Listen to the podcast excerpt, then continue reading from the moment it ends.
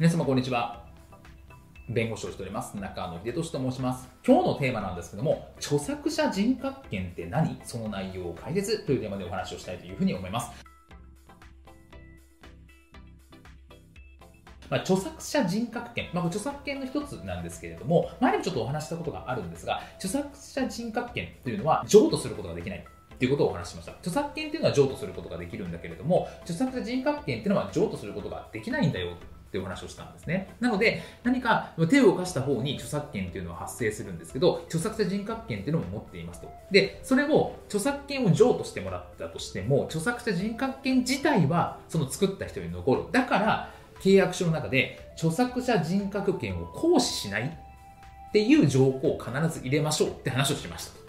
いう話なんですけど、結構質問でですね、いやそもそも著作者人格権とは何かっていう質問があったので、ちょっと今日はこれにお答えをしていこうかなと思います。で、何かというかですね、著作者人格権というのは総称でして、えー、主に3つの権利があります。で、1つ目は公表権というものです。つまり、この著作物、コンテンツを公表するか公表しないか。で、公表するならいつ公表するのかってことを決める権利がありますと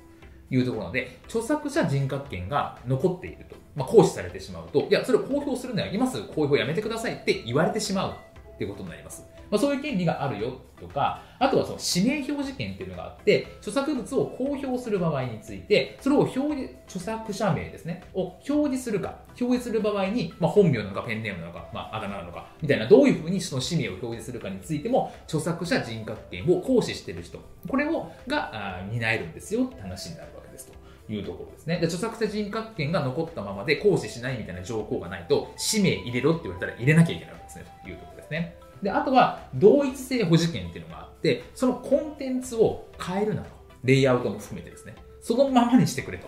いう権利がありますというところです。なので、まあ、文章とかもそうですし、コンテンツとかもそうですし、まあ、著作権とかを移動して、移動させて、著作者人格権の行使みたいなのが入ってない、残ってるって話になると、いや、変えないでください。同一性保持権がありますからっていうふうに言われてしまう可能性があります。内容を好き勝手に改変させない権利というのがありますよ。っていう話になるわけですね。なので、まあ、著作者人格権というものについては、こういう権利があるので、著作権を譲渡してもらう際には、著作者人格権を行使しないっていう条項を入れないと、こういう権利が相手に残ったまま、まあ、手を動かした方に残ったままになってしまうので、十分注意しましょうと。必ず著作者人格権について行使しないという条項を入れましょうというのがま結論だったという話になるわけです。なので、ここは十分に注意していただければというふうに思います。本日も動画をご覧いただきましてありがとうございました。